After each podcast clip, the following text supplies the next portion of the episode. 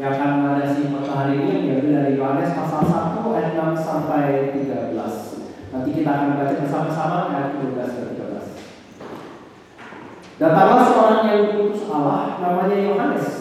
Ia datang sebagai saksi untuk memberi kesaksian tentang terang itu supaya oleh dia semua orang menjadi percaya. Ya bukan terang itu, tetapi ia harus memberi kesaksian tentang terang itu. Terang yang sesungguhnya yang menerangi setiap orang sedang datang ke dalam dunia. Ia telah ada di dalam dunia dan dunia dijadikan olehnya, tetapi dunia tidak mengenal.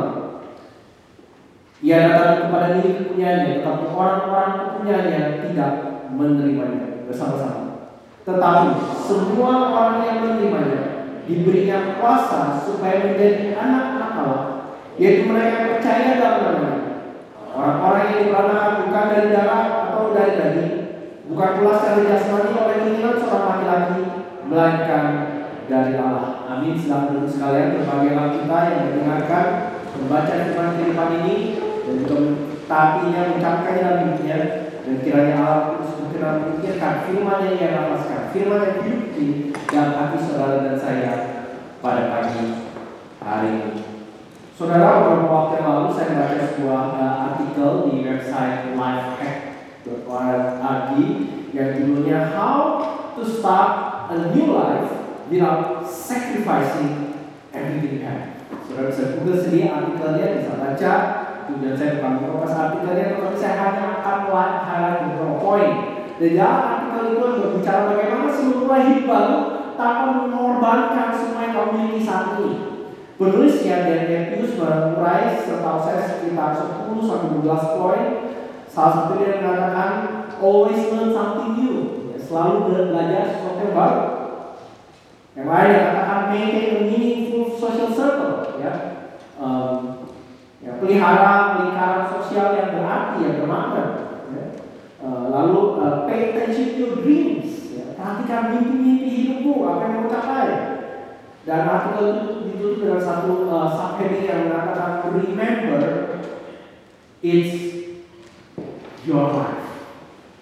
Dan berapa ada saudara yang suka menjogging dengan pam pam, neo neo pam pam. It's your life. It is your life. Bahkan salah di, di artikel tersebut uh, Daniel itu mengatakan salah satu cara kita untuk mengurai tahu apa yang kita mau dapatkan dari hidup kita adalah membuat yang namanya vision board. Saudara nggak tahu? Saya tunjukkan sama saudara. Dia dia memberikan uh, uh, link di artikel contohnya vision board ini seperti ini. Jadi pada dasarnya semacam pola yang kita bikin untuk uh, menggambarkan seperti apa sih yang aku mau miliki. Kalau saudara bisa baca, saya bacain beberapa contohnya ada kalimat di sini ya. She believed she could, so she did. Karena dia percaya dia bisa, maka dia lakukan. Ya.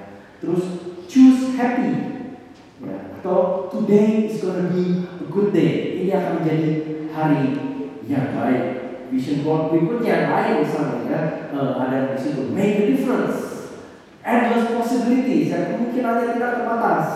Terus meet siapa itu Oprah gitu ya, dia, dia merasa udah ketemu dan diwawancara atau diperhatikan atau masuk radar Oprah Winfrey itu artinya kamu sudah living the life. Yang terakhir, ini merupakan seorang yang bernama Mia. Kalau saudara Mia ada di tengah, center gitu ya. Terus kiri kanan atau keluar dari hidup Mia itu adalah? You can do it. Ya. Time to travel ya. Ke mana lokasi travel impian gitu ya. Academic achievement seperti saudara bisa lihat gambar itu ya, buku-buku dan toga dan seterusnya. New home dan tentu saja love. Saudara bicara soal memulai hidup baru, hidup. Saya pikir ini satu pertanyaan yang ditanya atau di highlight oleh firman Tuhan hari ini. Pertanyaan tadi, What kind of life does God? Hidup seperti apa sih yang Tuhan berikan pada kita? Dan saya tidak bicara di sini soal hidup yang saudara miliki sekarang, karena saya yakin saudara hidup di tidak ya hidup bisa nafas, bisa jalan, beraktivitas. Tapi hidup yang dimaksud oleh Injil hidup yang baru, hidup yang kekal. Hidup seperti apa sih? Dan ada tiga kata yang saya mau saudara ingat tiga kata yang saya, saya yakin maupun saya tahu bahasa Inggris tapi ini bahasa Inggris yang saya yakin 90% saudara tahu. Ya. Hidup yang Allah berikan pada kita ada tiga. Accessible, impossible, incredible. Bisa apa? Apa?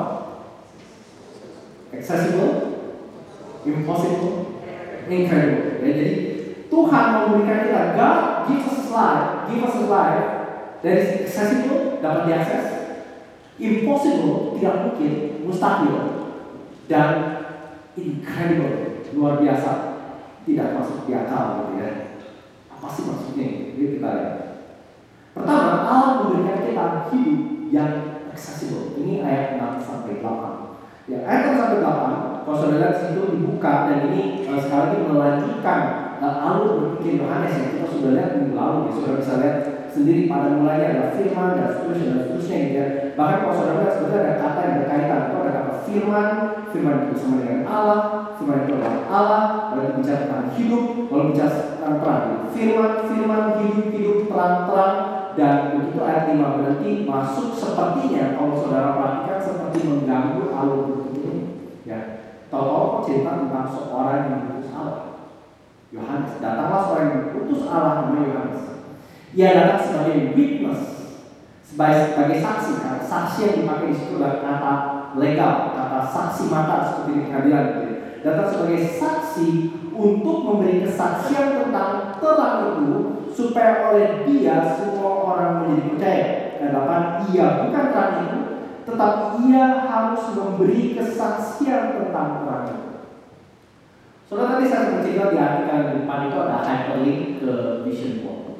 Saudara tahu istilah hyperlink, semua di sini tahu. Saudara buka artikel ya, terus ada link yang bisa Kalau mau baca detail di sini, klik langsung ke artikel. Nah, ini kita kalau udah hidup sejak zaman internet udah terbiasa sekali pakai hyperlink. Tapi tahu nggak saudara, bahwa sebetulnya ide hyperlink itu ada di Alkitab. Alkitab saudara, entah itu dalam bentuk fisik atau di bentuk app, ada buku yang paling terhyperlink di seluruh dunia. Saya tidak ada di sini, tapi saya bisa jamin. Kalau saudara, if you know your Bible, saudara akan menemukan ada begitu banyak ide, kutipan, konsep, tata bahasa, alur cerita, bayang-bayang di lama dan perjalanan baru yang saling koneksi satu sama lain. Bahkan kalau, kalau Alkitab saudara seperti punya saya, saudara akan menemukan bahwa di bagian bawah itu ada ada ayat yang sambungan yang menunjukkan bahwa ini bukan sesuatu yang baru, ini sesuatu yang sudah terjadi sebelumnya. Buku yang paling terhyperlink. Jadi, jadi saya masih ingat lagi masalah awal-awal tahun sebelumnya gitu ya, lagi khotbah dari kitab Wahyu, mungkin beberapa saudara masih ingat dan saya sempat bilang di depan bahwa kitab Wahyu yang juga ditulis oleh penulis yang sama yang disebut Yohanes adalah kitab yang paling banyak, paling syarat isinya tentang penyelaman, entah dalam bentuk e, tidak baik dalam bentuk kutipan, tapi dalam bentuk banyak-banyak kiasan, gaya bahasa. Saya masih ingat dari saat saya bawain seri kitab Wahyu, pasti dia juga bawakan seri ada yang ingat Filipik ya, surat Filipik. Tapi saya sadar sebenarnya karena surat Filipik, bukan ada kitab Wahyu, bukan ada Injil Yohanes. Tapi kok saudara akan menemukan bahwa setiap buku di perjanjian lama, mulai dari Injil Markus sampai kitab sebetulnya sangat-sangat harmonis dengan malah ingat berkali beberapa kali sudah perhatikan waktu Pak Senjaya khotbah surat Filipi berulang kali setiap kali dia mengatakan ini yang mau katakan, tapi yang mau katakan ini punya banyak-banyak yang berbeda.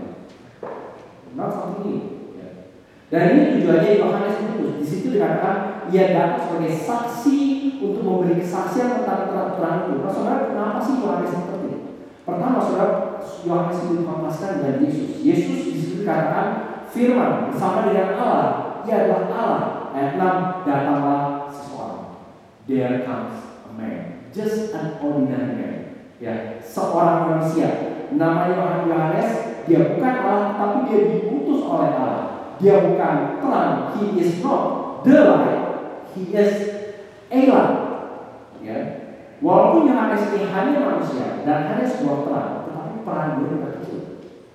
Saya percaya alasan utama mengapa Yohanes disisipkan di sini adalah untuk menunjukkan pada pembaca satu dan pendengar bahwa Yohanes itu menandai babak baru apa yang Allah lakukan di dunia lama dan sekarang babak baru kembali dengan Kristus. Tetapi babak baru itu harus dimulai dengan kedatangan Yohanes.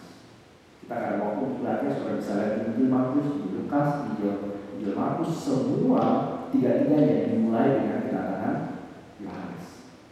Karena bisa dikatakan Yohanes lah yang menyambung apa yang poin-poinnya lama itu seperti kisah epik, kisah besar, penuh pertanyaan, penuh konsep, penuh janji, tapi belum ada selesai.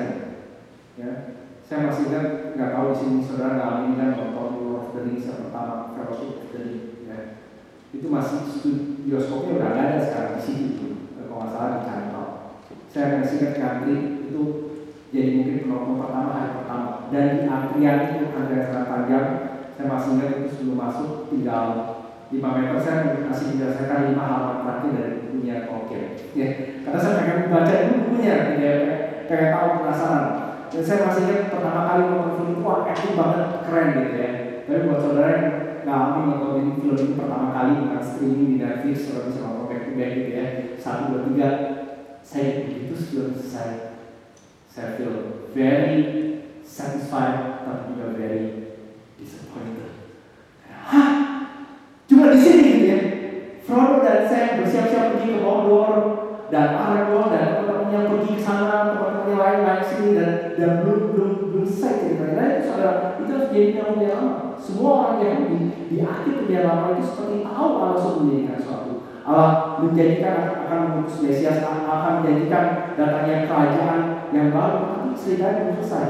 Dan Yohanes itu diutus untuk menyaksikan walaupun dia bukan terang, tapi dia menunjukkan kepada the sent by God, sent from God, dituju kepada Tuhan.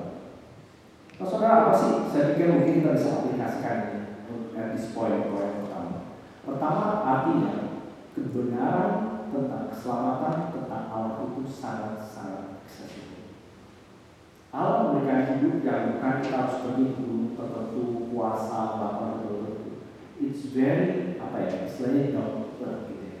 Bahasa yang dipakai, situasi yang dipakai. Sepertinya Allah itu seperti seorang apa ya mungkin seorang yang tidak double PhD atau bahkan triple PhD coba ngajarin matematika sama anak nggak tahu dia nggak mungkin pakai bahasanya perguruan tinggi dia pakai bahasa pakai ilustrasi pakai kiasan pakai cara yang anak itu ngerti. Dan itulah cara Allah menunjukkan terangnya pada kita. Menunjukkan terangnya pada umat. Artinya umatnya pada saat itu dan kita hari ini kita sebetulnya punya get it iman Kristen dan kebenaran tentang Allah tentang Yesus itu sebetulnya cukup terang. Dan pertanyaan saya bagi saudara hari ini what do you do the access to Tuhan. Apa yang saudara lakukan dengan terang yang saudara tuliskan? Sebenarnya saudara dalam pengalaman saya dan orang itu ini punya banyak pertanyaan. Dan saudara sekali pertanyaan itu fine. Punya banyak keraguan sekali keraguan itu nggak ada salah tapi problemnya adalah sekali ini. Mereka sekali menggunakan pertanyaan-pertanyaan dan keraguan mereka tentang Tuhan untuk sebagai excuse tidak percaya dan mengikuti Jadi maksudnya. Jadi mereka tahu gitu. Aku tahu bahwa aku ini harusnya bertobat. Aku tahu bahwa dosa itu membawa. Aku tahu aku harus kembali pada Yesus. Tetapi I have all these questions thing aku not sure. Dan kalau semua ini belum dijawab, atau kalau Tuhan belum memberkati atau mengatur hidup sesuai dengan kemauanku, aku nggak mau bersama Tuhan. Dia bukan berarti, tapi dia harus memberi kesaksian. Kenapa? Ayat 7 lagi supaya oleh dia semua orang menjadi percaya. Kita punya enough light yang Allah tunjukkan kalau firman, kalau orang sekitar kita. Saya cukup yakin kalau dihitung, semoga dari saudara, kebanyakan dari saudara mungkin sampai sekarang Mei dan beberapa jam khotbah berapa ayat firman Tuhan, berapa podcast yang baru. What do you do with the light? Apa yang sudah lakukan dengan orang yang mengabarkan dan membagikan Injil firman Tuhan kepada saudara? It is. Tadi accessible ada yang yang kedua apa? Impossible. Thank you. Ya. God us a life that is impossible. Ini kenapa impossible, saudara? Ayat 19, saya, saya baca dulu ya. Terang yang sesungguhnya yang menerangi setiap orang sedang datang ke dalam dunia. Ia telah ada di dalam dunia dan dunia dijadikan olehnya tetapi dunia tidak mengenalnya. Ia datang pada diri punyanya tetapi orang-orang kepunyaannya tidak menerimanya. Tentu saja terang yang sesungguhnya true life ini berbicara tentang Yesus Kristus. Dia di sini disebut, disebut sebagai terang yang sesungguhnya mengatakan dia adalah the true, the final, the fulfilled revelation. Setelah Yesus, selain Yesus, tanpa Yesus tidak ada terang lain yang bisa membuat saudara dan saya mengenal Tuhan seperti itu. Itu sebabnya saudara pihak memang mendalami dan mempelajari Tuhan Yesus bisa sangat-sangat kompleks. Tapi lain bisa sangat-sangat simpel. Contohnya salah satu cara saudara mengakses misalnya ajaran palsu, ajaran sesat, ajaran yang betul-betul bertolak belakang tentang dengan kekristenan. Saudara tidak tanya pendirinya atau pengikutnya, what do they think about Jesus? Very easy, very simple. Dan setiap kali mereka bisa memberikan jawaban yang tidak jelas, kabur, apa, apalagi totally bertolak belakang dengan apa yang kita tahu, apa yang uh, apa yang Yesus bagaimana Yesus gambarkan ya, tapi kita bisa yakin 100% yang mereka percaya itu salah, menyesatkan dan membinasakan. Bicara soal terang, di sini dikatakan terang yang datang ke dunia, ya dunia yang yang waktu dikatakan terang di sini, dikatakan sedang datang ke dalam dunia. Saudara perlu ingat bahwa dalam kosakata Yohanes setiap kali dia menggunakan kata dunia world, dia tidak sedang bicara tentang planet bumi, ya, third from sun itu sebenarnya planet ketiga dari matahari bukan. Dia sedang bicara tentang seluruh manusia dalam sikap natur mereka yang memberontak. Setiap kali saudara naik atau mungkin hampir setiap kali Yohanes menggunakan kata dunia, dia tidak sedang bicara tentang seluruh orang di, di dunia, bukan tentang populasi, tetapi tentang sikap hati mereka di mana tidak ada satu orang pun yang sekarang itu mencari Tuhan, mau mengenal Tuhan, apalagi mencintai Tuhan. Saya berikan beberapa contoh. Berapa tahun lalu, beberapa tahun dari sini ingat saya pernah bahas uh, topik yang namanya transhumanism. Sadar. Tapi ini ada satu gerakan yang uh, cukup gencar dan tujuannya adalah mentransform manusia humanity dengan mengimprove kecerdasan, kekuatan fisik, dan panca indera kita dengan berbagai macam sarana teknologi. Sadar nggak sadar sebetulnya kita sudah masuk ke ke situ gitu. Kita menggunakan smartphone kita, gadget tertentu untuk untuk mengupgrade kemampuan keterbatasan kita. Uh, saya kira kita kebanyakan kita ya uh, mungkin menghabiskan lebih banyak waktu di gadget kita daripada hal lain. Ya. Karena sekarang gadget ini memberikan kita akses pada seribu satu hal yang saya tahu banyak yang berguna, banyak yang helpful. Saya tidak bermaksud mengesampingkan semuanya. Tetapi menjadi problem adalah cara berpikir dari di balik transhumanism itu adalah bahwa manusia, humanity is broken, terbatas, rusak, kaput, wrong with us, gitu ya. Dan satu-satunya jalan keluar adalah dengan upgrade. Kita ini perlu di-upgrade. Kita perlu upgrade dan sekarang teknologi tersedia untuk memastikan potensial kita yang kita cari-cari seperti vision board tadi itu terpenuhi semuanya. Dan sekarang bisa dibilang ngomong kasarnya apa sih yang mustahil yang tidak bisa dicapai dengan. Dengan kata lain manusia berusaha mencari-cari di mana aku bisa jadi seperti Tuhan. Sudah sedikit itu kita lakukan sekarang. Coba, coba kalau saya misalnya saudara tahu-tahu ada ada masalah atau problem atau berita apa ya? The first thing yang biasa saudara lakukan saya nggak bakal ditanya tapi berapa dari banyak dari saudara itu yang berpikir apa yang Tuhan atau bahkan berdoa atau minta tolong sama Tuhan saya kebanyakan dari kita saudara saudara saya yang kita lakukan adalah kita lihat dari kita. Ya kita coba extend keterbatasan kita aku nggak tahu di soal ini. Bahwa saya pendeta ngomong soal ini aku nggak tahu nih I have to know and I can know. Ya paling sekarang bisa tanya sama ChatGPT gitu ya. Hebat tidak penting terus keluar. Kita seperti extend tidak keterbatasan kita dan menjadi seperti Tuhan. Salah satu penulis favorit saya, penulis favorit saya tentang bidang ini uh, uh, John Lennox, kalau saudara tahu ya dia uh, profesor emeritus di bidang matematika, seorang Kristen yang sangat cinta Tuhan dan membela menceritakan kagum Kristen. Kalau nggak salah tahun lalu atau sebelumnya dia nulis buku judulnya 2084 uh, Artificial Intelligence and the Future of Humanity dan ini yang kita katakan. Great things he can become God, he can become God. But infinitely greater than that is the fact that God human. Manusia berpikir ia bisa jadi Tuhan. Itu problem kita dari zamannya kejahatan. Engkau akan menjadi seperti You will be like God.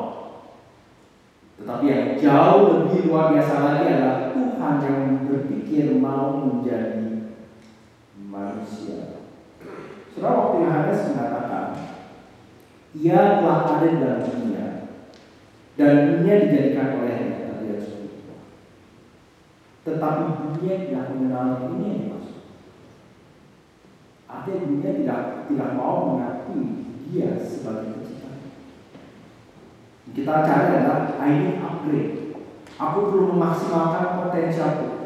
Aku harus memastikan supaya orang-orang mengikut aku. Aku punya vision board. Mungkin banyak orang tidak punya vision board seperti yang di Tapi you have it in your mind, saya.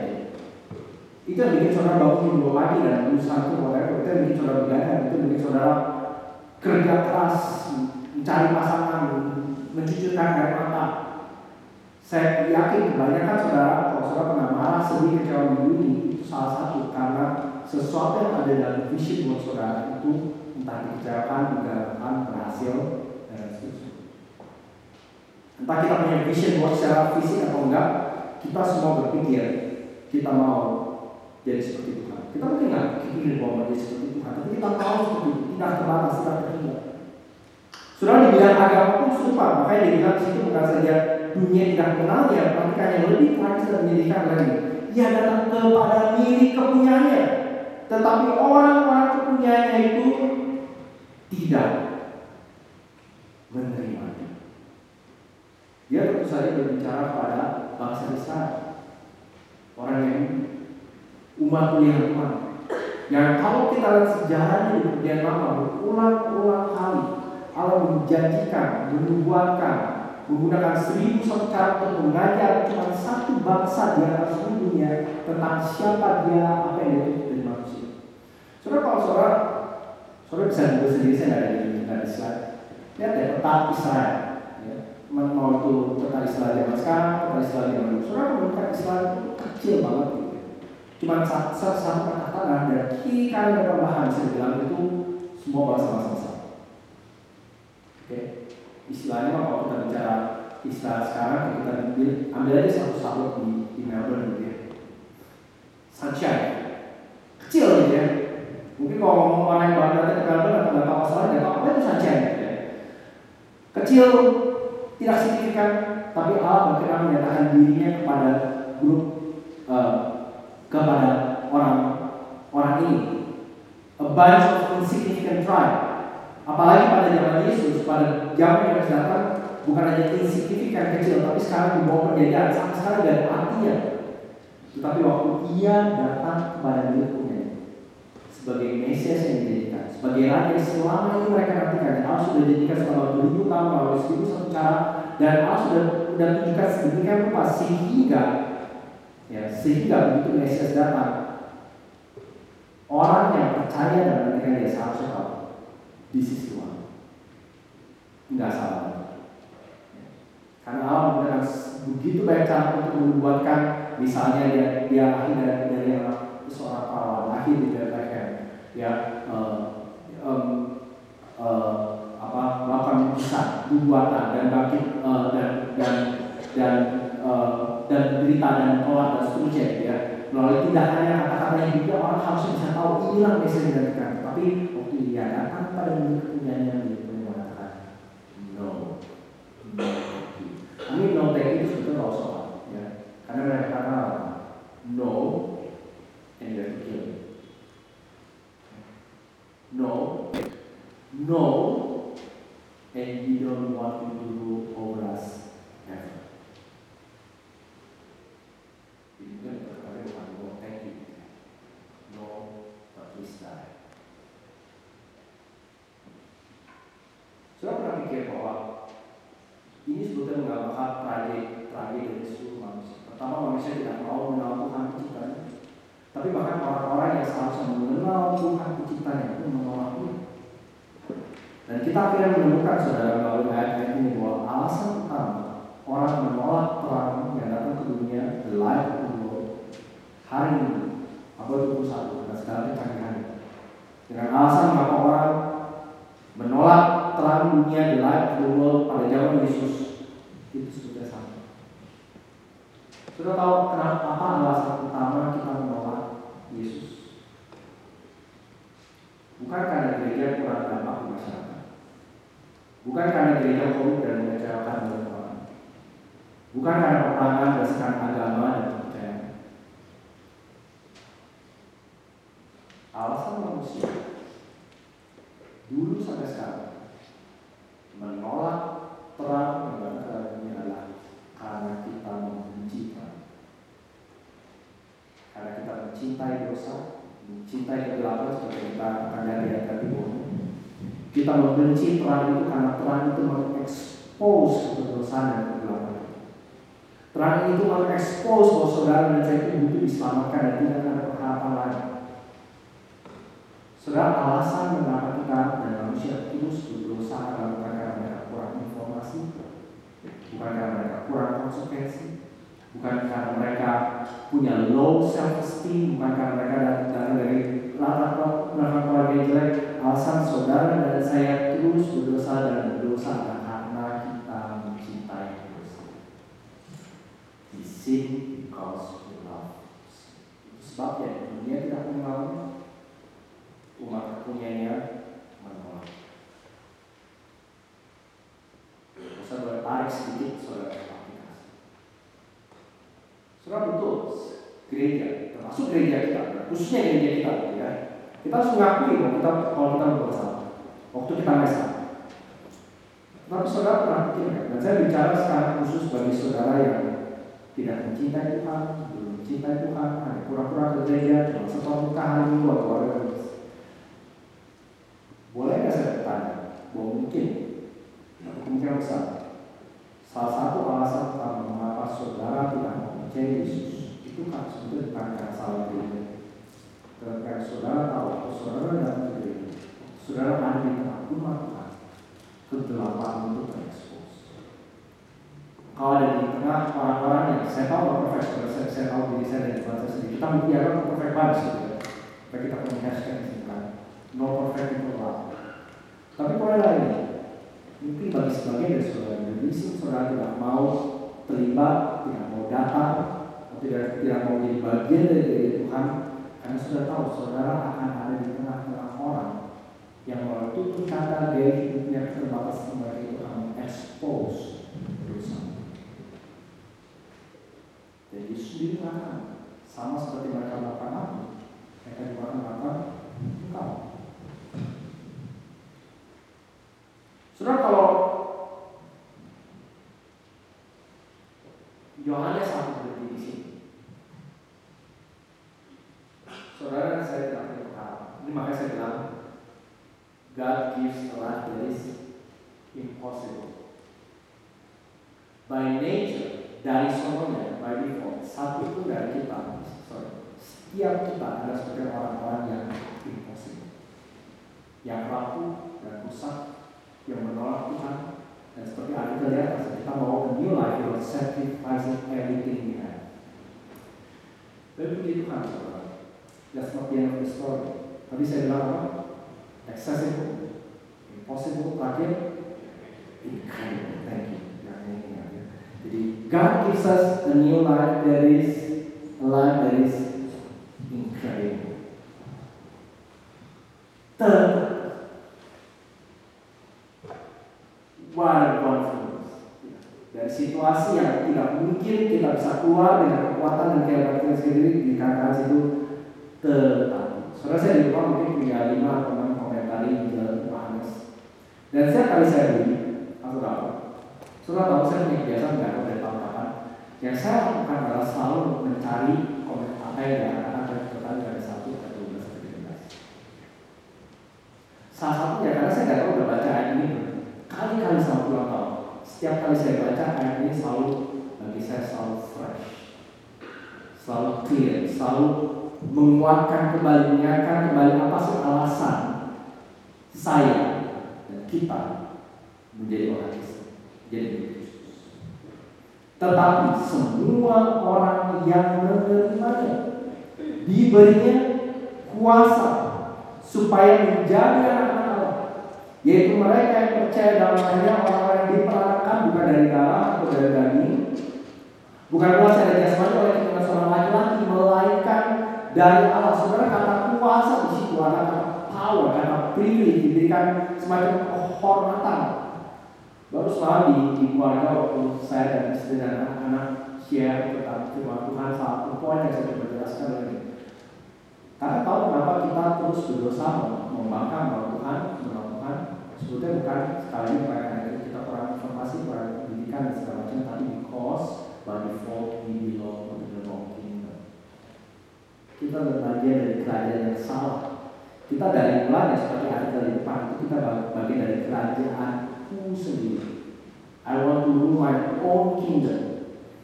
Ya. Tetapi bukan itu yang yang Yesus lakukan. Dia sebagai raja segala raja dia malah merendahkan dirinya menjadi manusia supaya saudara dan saya mempunyai akses dari situasi kita yang impossible dan mustahil untuk punya keselamatan yang incredible. Saya suka dengan kutipan C.S. Lewis di bukunya Very Christianity dia bilang The Son of God became a man to enable man to become sons. Anak Allah menjadi manusia untuk memampukan manusia menjadi anak Allah. Anak Allah menjadi manusia untuk memampukan manusia menjadi anak-anak Allah. Saudara pernah pikir ini adalah perubahan identitas yang sangat-sangat radikal. Tahun 2007, uh, majalah Time Magazine, saudara tahu setiap tahun uh, Time Magazine itu di awal tahun itu ada cover Person of the Year. Setahu saya Barack Obama pernah masuk situ, bahkan Putin sebelum Putin yang sekarang pernah masuk situ. Tahun 2007, 2007 uh, saudara tahu siapa Person of the Year tahun 2007 Januari? You. You are the person of music. Ya. Um, dan salah satu alasannya adalah sekarang kamu yang punya kontrol terhadap what you see, what you watch, what you enjoy. Ya. It's all under our control. Setiap, kalau saya buka YouTube dan kamu buka YouTube akan muncul adalah tayangan dan jumlah recommended view yang berbeda karena semuanya customize for me. Ya, kalau lihat Spotify kita, saya punya dan kami akan berbeda. Kalau kita lihat Facebook, Instagram kita berbeda. Kenapa? Karena it's all about you. You are the center. Ya. Mari rayakan your, your kingdom, your achievement dan segala macam. Itu sebabnya artikel kutip di atas tadi populer dengan sekarang. How to start a new life without sacrificing everything you have. Saat itu begitu bertolak belakang dengan apa yang Allah lakukan. Saudara berapa dari saudara yang nonton coronationnya King Charles?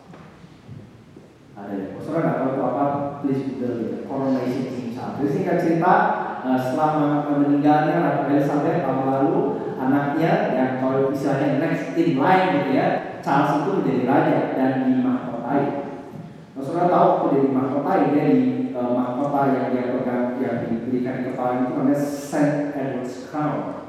Berarti 2,3 kilo terbuat dari emas murni di, di mahkotanya itu ada 444 gemstones batu mutiara dan kalau sudah tahu mutiara saya nggak tahu tapi saya baca dia termasuk batu ruby, sapphires, garnets, dan tourmalines. Pokoknya keren gitu ya. Kita mungkin nggak tahu apa sih hubungannya sama kota ini gitu. Saudara, ini saya saya um, saudara tahu setiap dari kita itu sebetulnya kayak gitu tulisan.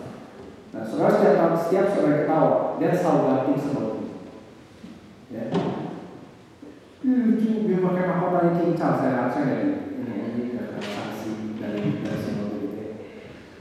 Soalnya saya tahu ya, soalnya kami kira Tuhan itu kepada kita tiap hari. Ya. Kita tiap hari dengan waktu kita marah, waktu kita ketawa, ketawa the way kita akan Allah sebetulnya seperti Raja Charles kecil berlari dari kita. Serve me, me, ya, be me. Why don't you get me? Itu kita. Kita memang gak kata-kata yang bilang akulah raja dan segala sesuatu, tapi cara kita hidup bahwa kita mau jadi raja kecil atau raja kecil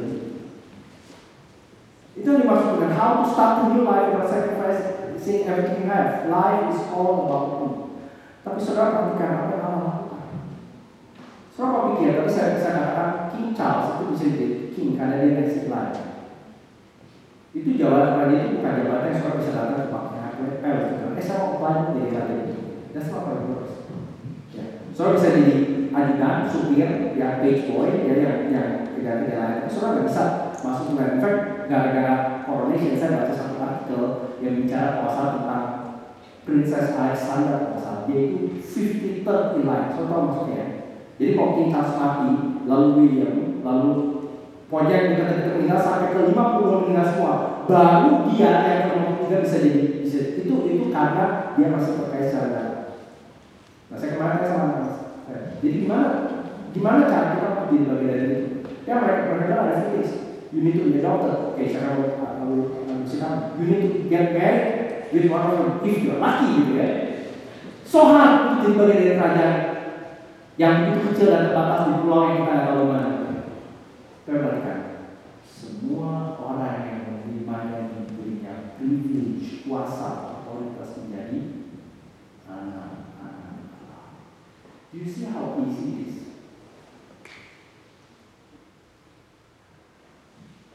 Dunia mengatakan how to start a new life without sacrificing everything you have. God gives us a new life by sacrificing everything. Allah memberikan kita hidup dan memberikan semua yang dimiliki. Itu sebabnya ayat kenal di dunia yang sama kan.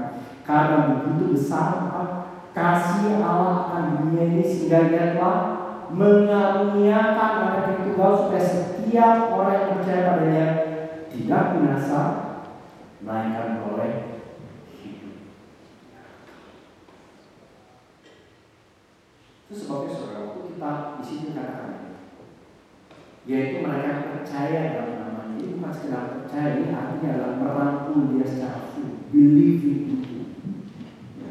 dan juga situ katakan percaya pada namanya sebenarnya itu sih dia pakai istilah percaya pada namanya karena setiap orang yang ngerti perjanjian lama tahu gitu setiap kali Alkitab berbicara tentang the name of God itu bukan sekedar namamu siapa ada ngepetnya gitu atau di KTP ada namanya. Itu berbicara tentang seluruh karakter pribadi tindakan God as He revealed Himself in the Word. Jadi waktu dikatakan dia percaya dalam nama kita merangkul Yesus for all He is. Sebagai Allah, Tuhan, penguasa, Juru Selamat. Saya sering pakai ilustrasi ini sore kalau saudara di bosan itu mungkin the closest yang kita bisa alami di dunia ini adalah waktu saudara menyaksikan atau buat saudara sudah mengalami e, mengucapkan jadi pernikahan. Waktu saudara mengatakan I do, aku bersedia menikahi si A atau si B. Saudara pada dasarnya menikahi dia bukan dapat status merit dan aku sekarang mister atau mrs. Tapi sudah menerima dan merangkul dari person for all he and she is. Saudara itu artinya percaya dalam namanya. Tapi kalau kita Kristen hari ini kita sama seperti sana dia yang di tanah itu percaya Kristen kita gitu ya. Terus ada keluarga, ada pekerjaan, ada ada ada pelayanan gitu ya. Tapi tengah-tengah kita percaya. Ya. It's still. Saya masih nggak, saya nggak masih mau lepas di uh, apa? Sorry, crowd. Ini sebagusnya aslinya pasti. Ya. Karena dari kertas dan lain-lain. Tapi the point is the same gitu ya. Tuhan mengetahui kita yang hari setiap kali kita hidup. Itu sebagai seorang waktu kita bicara soal keselamatan dan iman Kristen itu bukan soal behavior kita saja. Dan juga bukan soal kita behave in such a way supaya Tuhan kita. Tetapi karena Tuhan sudah menyelamatkan kita. Karena kita adalah anak-anaknya, maka kita harus behave sesuai dengan identitas kita. Maka saya katakan uh, yang diperanakan bukan dari darah atau bukan secara jasmani, artinya bukan melalui effort untuk usaha manusia, melainkan dari Allah. Kita akan lihat ini secara detail nanti kita sampai ke ayat ketiga. Tapi sekarang poinnya adalah bahwa the fact bahwa saudara bisa mau istilahnya meletakkan mahkotamu gitu ya, dan memberikan mahkota ini kepada Kristus dan dijadikan dari pusat hidup. Di mana seluruh agenda yang berlaku itu terpancar itu bukan karena saudara gereja yang baik bukan bukan karena saudara yang khotbah saya bukan karena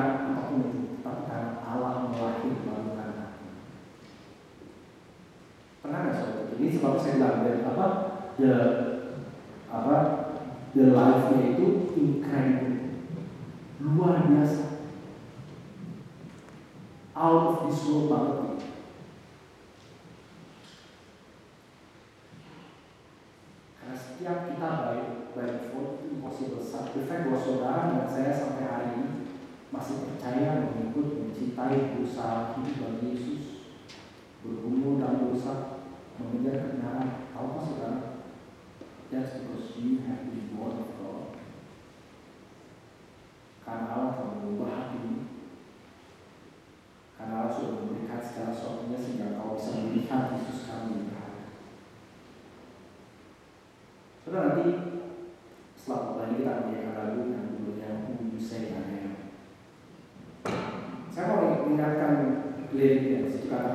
katakan Who the sun sets free, always a child of God.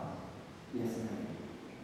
In my father's house there's a place for Sekali lagi dari ini juga dari aku pergi untuk menyediakan tempat lagi mengenai 14. I'm a child of God. Yes, I am. I am chosen, not forsaken. Who am I? I am who you say I am. Surah Allah memberikan pada kita hidup yang apa tadi? Accessible. Tidak tersembunyi, tidak mistis dalam arti kita harus punya pengalaman tertentu, tetapi secara publik diproklaim melalui sejarah umatnya sampai hari ini. Memberikan kita hidup yang, hidup yang impossible, artinya tidak tidak dibentuk oleh apa yang populer, apa, apa yang membawa keuntungan bagi kita, tetapi apa yang betul-betul true, betul-betul real, the true life has come. Dan Allah juga memberikan pada kita hidup yang incredible, incredible. bukan datang karena kemampuan usaha hebat kita, tetapi diberikan melalui anugerah di dalam Kristus. Itu sebabnya saudara ini sebenarnya konklusi yang paling simpel dari khotbah hari ini gitu ya. God gives a new life to all who believe. Maukah saudara yang baru? Maukah saudara hidup? Datang ke Yesus. Rangkul. Entah itu pertama kali, entah itu kesenian atau sudah kegiatan dia mengatakan jangan tolak believe